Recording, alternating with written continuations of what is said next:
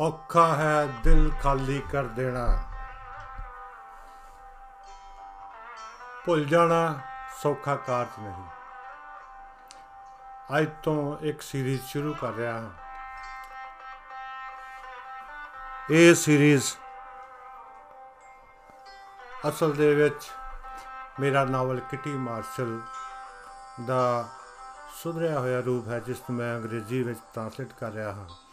ਤੇ ਉਹ 8 ਸਾਲ ਬਾਅਦ ਨਵੀਆਂ ਪ੍ਰਸਥਿਤੀਆਂ, ਨਵੇਂ ਬਦਲਾਵ ਜੋ ਵੀ ਅਸੀਂ ਮਹਿਸੂਸ ਕਰ ਰਹੇ ਹਾਂ ਆਸੇ-ਪਾਸੇ ਸਮਾਜ ਦੇ, ਉਹਨਾਂ ਨੂੰ ਲੈ ਕੇ ਇਹ ਅਸੀਂ ਇਹਦੇ ਬਾਰੇ ਗੱਲ ਕਰਾਂਗੇ।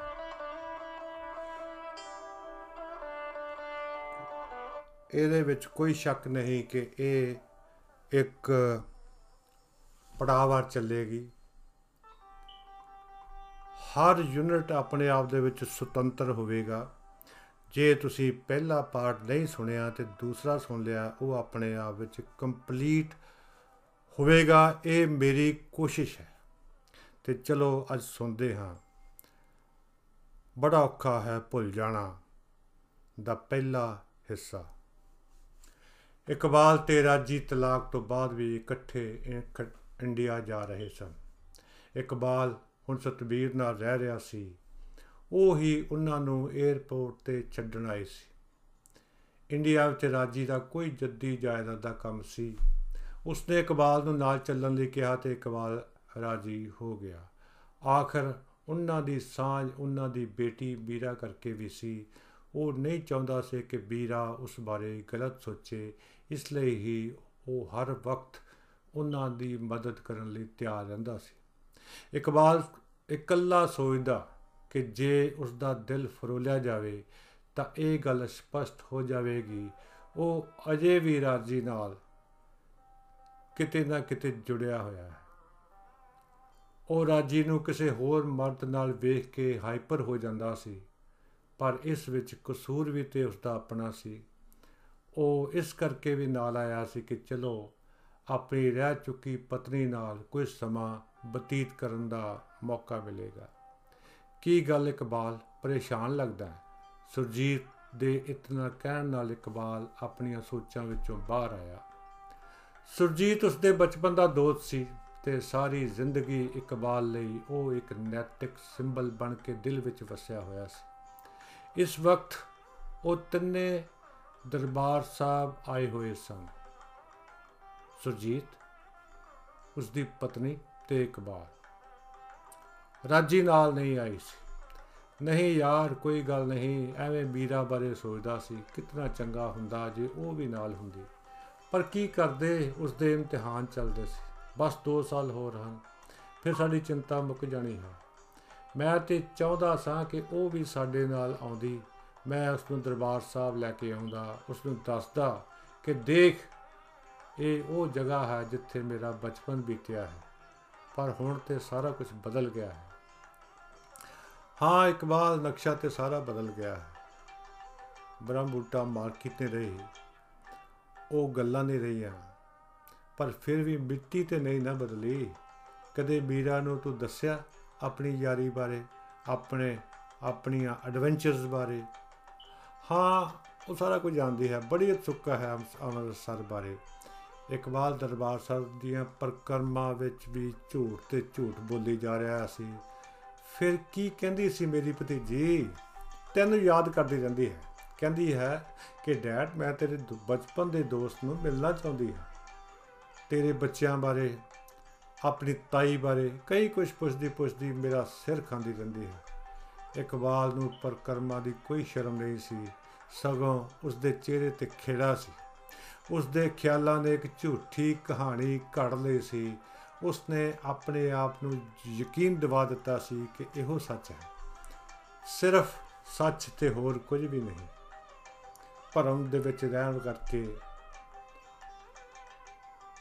ਉਹਦਾ ਅੰਦਰ ਭਾਵੇਂ ਤਰੇੜਿਆ ਜਾ ਰਿਹਾ ਸੀ, ਪਰ ਉਸਨੇ ਆਪਣੀ ਇਹ ਤਰੇੜ ਆਪਣੇ ਚਿਹਰੇ ਤੇ ਨਹੀਂ ਆਉਣ ਦਿੱਤੀ। ਐਸਾ ਹੀ ਹੈ। ਅਕਾਲ ਤਖਤ ਤੋਂ ਮੱਥਾ ਟੇਕ ਕੇ ਉਹ ਹੁਕਮ ਪੜਨ ਲੱਗ ਪਏ। ਅਕਾਲ ਤਖਤ ਦੇ ਸਾਹਮਣੇ ਪ੍ਰਕਰਮਾਂ ਵਿੱਚ ਢਾਡੀ ਵਾਰਾ ਗਾ ਰਹੇ ਸਨ। ਲੋਕ ਜੁੜੇ ਬੈਠੇ ਸਨ। ਹਰਮੰਦਰ ਨੂੰ ਜਾਣ ਵਾਲੀਆਂ ਦੀ ਸੰਗਤ ਦੀ ਲਾਈਨ ਅਕਾਲ ਤਖਤ ਤੱਕ ਆਈ ਪਈ ਸੀ ਤੇ ਅਕਾਲ ਤਖਤ ਤੋਂ ਵੀ ਮੁੜ ਕੇ ਪ੍ਰਸ਼ਾਦ ਜਿੱਥੇ ਦਿੱਤਾ ਜਾਂਦਾ ਹੈ, ਉੱਥੋਂ ਤੱਕ ਗਈ ਹੋਈ ਸੀ। ਹੱਥਾਂ ਤੇ ਪ੍ਰਸ਼ਾਦ ਦਾ ਥਾਲ ਕਈਆਂ ਦੇ ਗਲਾਂ ਵਿੱਚ ਕੈਮਰੇ ਲਟਕ ਰਹੇ ਸਨ। ਕਈ ਅੱਖਾਂ ਬੰਦ ਕਰਕੇ ਪ੍ਰਭੂ ਨੂੰ ਯਾਦ ਕਰ ਰਹੇ ਸਨ। ਕਈ ਕੀਰਤਨ ਸੁਣਨ ਵਿੱਚ ਮਗਨ ਸਨ, ਜੇ ਪੰਜਾਬੋਂ ਬਾਹਰ ਦੇ ਸਨ। ਉਹਨਾਂ ਦਾ ਵਿਹਾਰ ਵੱਖਰਾ ਸੀ।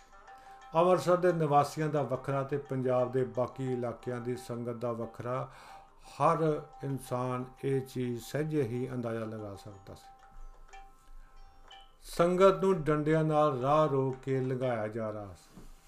ਇਹ ਦਰਬਾਰ ਸਾਹਿਬ ਦੀ ਪੁਰਾਣੀ ਪਰੰਪਰਾ 50 ਸਾਲ ਤੋਂ ਮੈਂ ਦੇਖ ਰਿਹਾ ਹਾਂ, ਜਦੋਂ ਇਹ ਦੀਵਾਲੀ ਵਿਸਾਖੀ ਹੋਣਾ, ਲੋਕਾਂ ਨੇ ਗਿਣਤੀ ਵਿੱਚ ਆਉਣਾ, ਉਦੋਂ ਸੰਗਤ ਨੂੰ ਰੋਕਿਆ ਜਾਂਦਾ ਸੀ ਬਾਂਸ ਨਾਲ ਤੇ ਹਿੱਸਿਆਂ ਵਿੱਚ ਛੱਡਿਆ ਜਾਂਦਾ ਸੀ ਤਾਂ ਕਿ ਉਹ ਆਰਾਮ ਨਾਲ ਜਾ ਕੇ ਮੱਥਾ ਟੇਕ ਸਕਣ।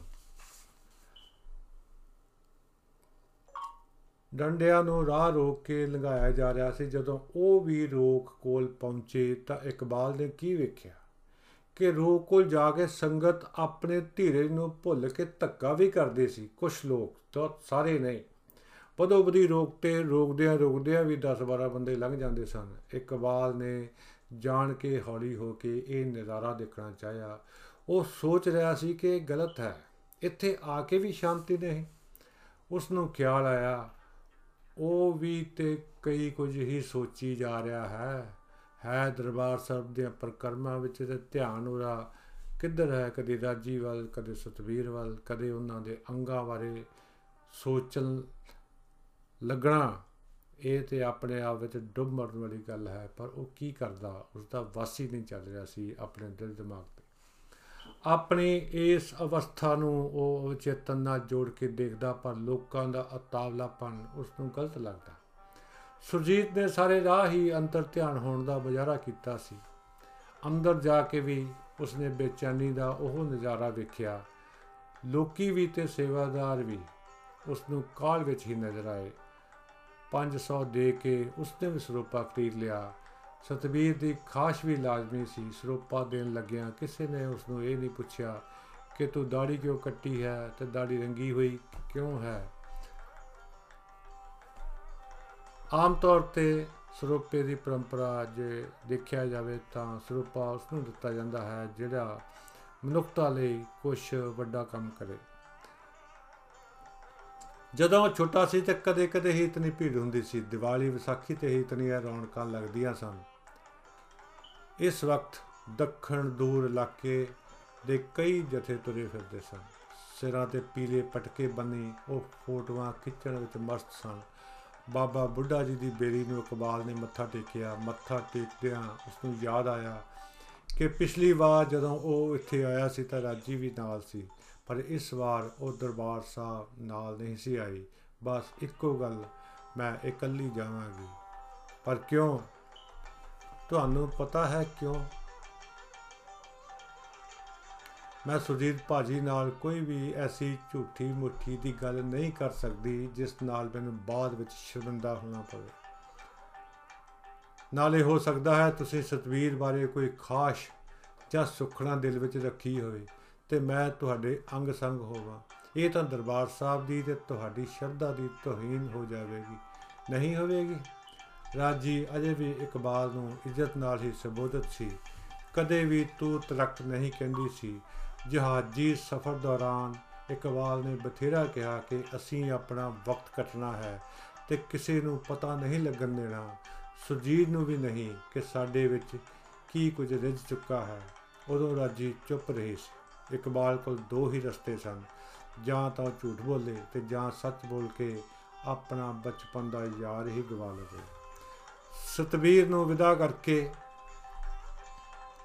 ਇਕਬਾਲ ਤੇ ਰਾਜੀ ਸਿਕਿਉਰਿਟੀ ਨਾਲ ਦੋ ਚਾਰ ਹੋਣ ਲੱਗੇ ਤੇ ਰਾਜੀ ਦੇ ਪਰਸ ਵਿੱਚ ਪਾਈਆਂ ਪਈਆਂ ਐਡਵਲ ਦੀਆਂ ਗੋਲੀਆਂ ਵਾਲੀ ਸ਼ੀਸ਼ੀ ਇਕਬਾਲ ਦੀ ਨਜ਼ਰੀ ਪਈ। ਉਹ ਤੇ ਐਡਵਲ ਨਹੀਂ ਐਸਪੀ ਲੈਂਦੀ ਸੀ। ਕੀ ਹੁਣ ਐਡਵਲ ਲੈਣ ਲੱਗ ਪਈ ਹੈ? ਇਕਬਾਲ ਸੋਚਦਾ ਹੋਇਆ ਸਿਕਿਉਰਿਟੀ ਦਰਵਾਜ਼ੇ ਵਿੱਚੋਂ ਲੰਘਦਾ ਹੋਇਆ, ਪਾਰ ਹੋਇਆ। ਗੇਟ ਨੰਬਰ 82 ਦੇ ਲੌਂਜ ਵਿੱਚ ਜਾ ਕੇ ਉਹ ਬੈਠ ਗਏ। ਦੋਵੇਂ ਸੋਚ ਰਹੇ ਸਨ ਕਿ ਕੀ ਗੱਲ ਕੀਤੀ ਜਾਵੇ। ਰਾਜੀ, ਕੀ ਤੂੰ ਹਰਾ ਸੂਟ ਮੇਰੇ ਕਰਕੇ ਪਾਇਆ ਹੈ? ਨਹੀਂ, ਰਾਜੀ ਨੇ ਸੰਖੇਪ ਤੇ ਖੁਸ਼ਕ ਜਿਹਾ ਜਵਾਬ ਦਿੱਤਾ ਤੇ ਚੁੱਪ ਕਰ ਗਈ ਤੇ ਪਿੰਕ ਜਰਾਬਾਂ ਇਕਬਾਲ ਨੇ ਰੋਮਾਂਟਿਕ ਹੋਣ ਦੀ ਕੋਸ਼ਿਸ਼ ਕੀਤੀ। ਮੈਂ ਹੁਣੇ ਆਈ। ਰਾਜੀ ਉੱਠ ਪਈ। ਰਾਜੀ ਨੇ ਇਕਬਾਲ ਦੀ ਗੱਲ ਦਾ ਜਵਾਬ ਦੇਣ ਦੀ ਥਾਂ ਕਿਹਾ। ਉਹ ਉੱਠ ਕੇ ਤੁਰ ਪਈ। ਪਰਲੇ ਸਿਰੇ ਜਾ ਕੇ ਉਸਨੇ ਬੈਲ ਕੈਨੇਡਾ ਦੇ ਪਬਲਿਕ ਫੋਨ ਤੋਂ ਫੋਨ ਕੀਤਾ, ਕੁਝ ਚਿਰ ਗੱਲਾਂ ਕੀਤੀਆਂ ਤੇ ਫਿਰ ਵਾਪਸ ਆ ਗਈ। ਇਕਬਾਲ ਨੇ ਪੁੱਛਣਾ ਚਾਹਿਆ ਪਰ ਪੁੱਛਿਆ ਨਹੀਂ ਤੇ ਨਾ ਹੀ ਰਾਜੀ ਨੇ ਦੱਸਣਾ ਮੁਨਾਸਬ ਸਮਝਿਆ।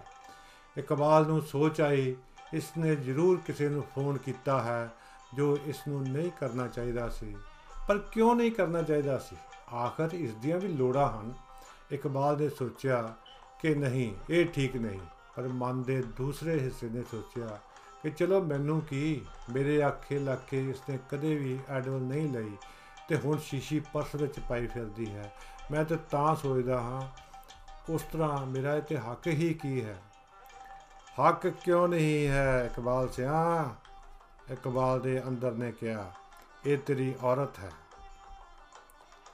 ਇਸ ਨੂੰ ਆਪਣੇ ਵਸ ਵਿੱਚ ਕਰਨਾ ਇਸ ਨੂੰ ਵਾਪਸ ਲਿਆਉਣਾ ਤੇਰੀ ਜ਼ਿੰਮੇਵਾਰੀ ਹੈ। ਸਤਬੀਰ, ਤੇਰੀ ਔਰਤ ਨਹੀਂ ਹੈ।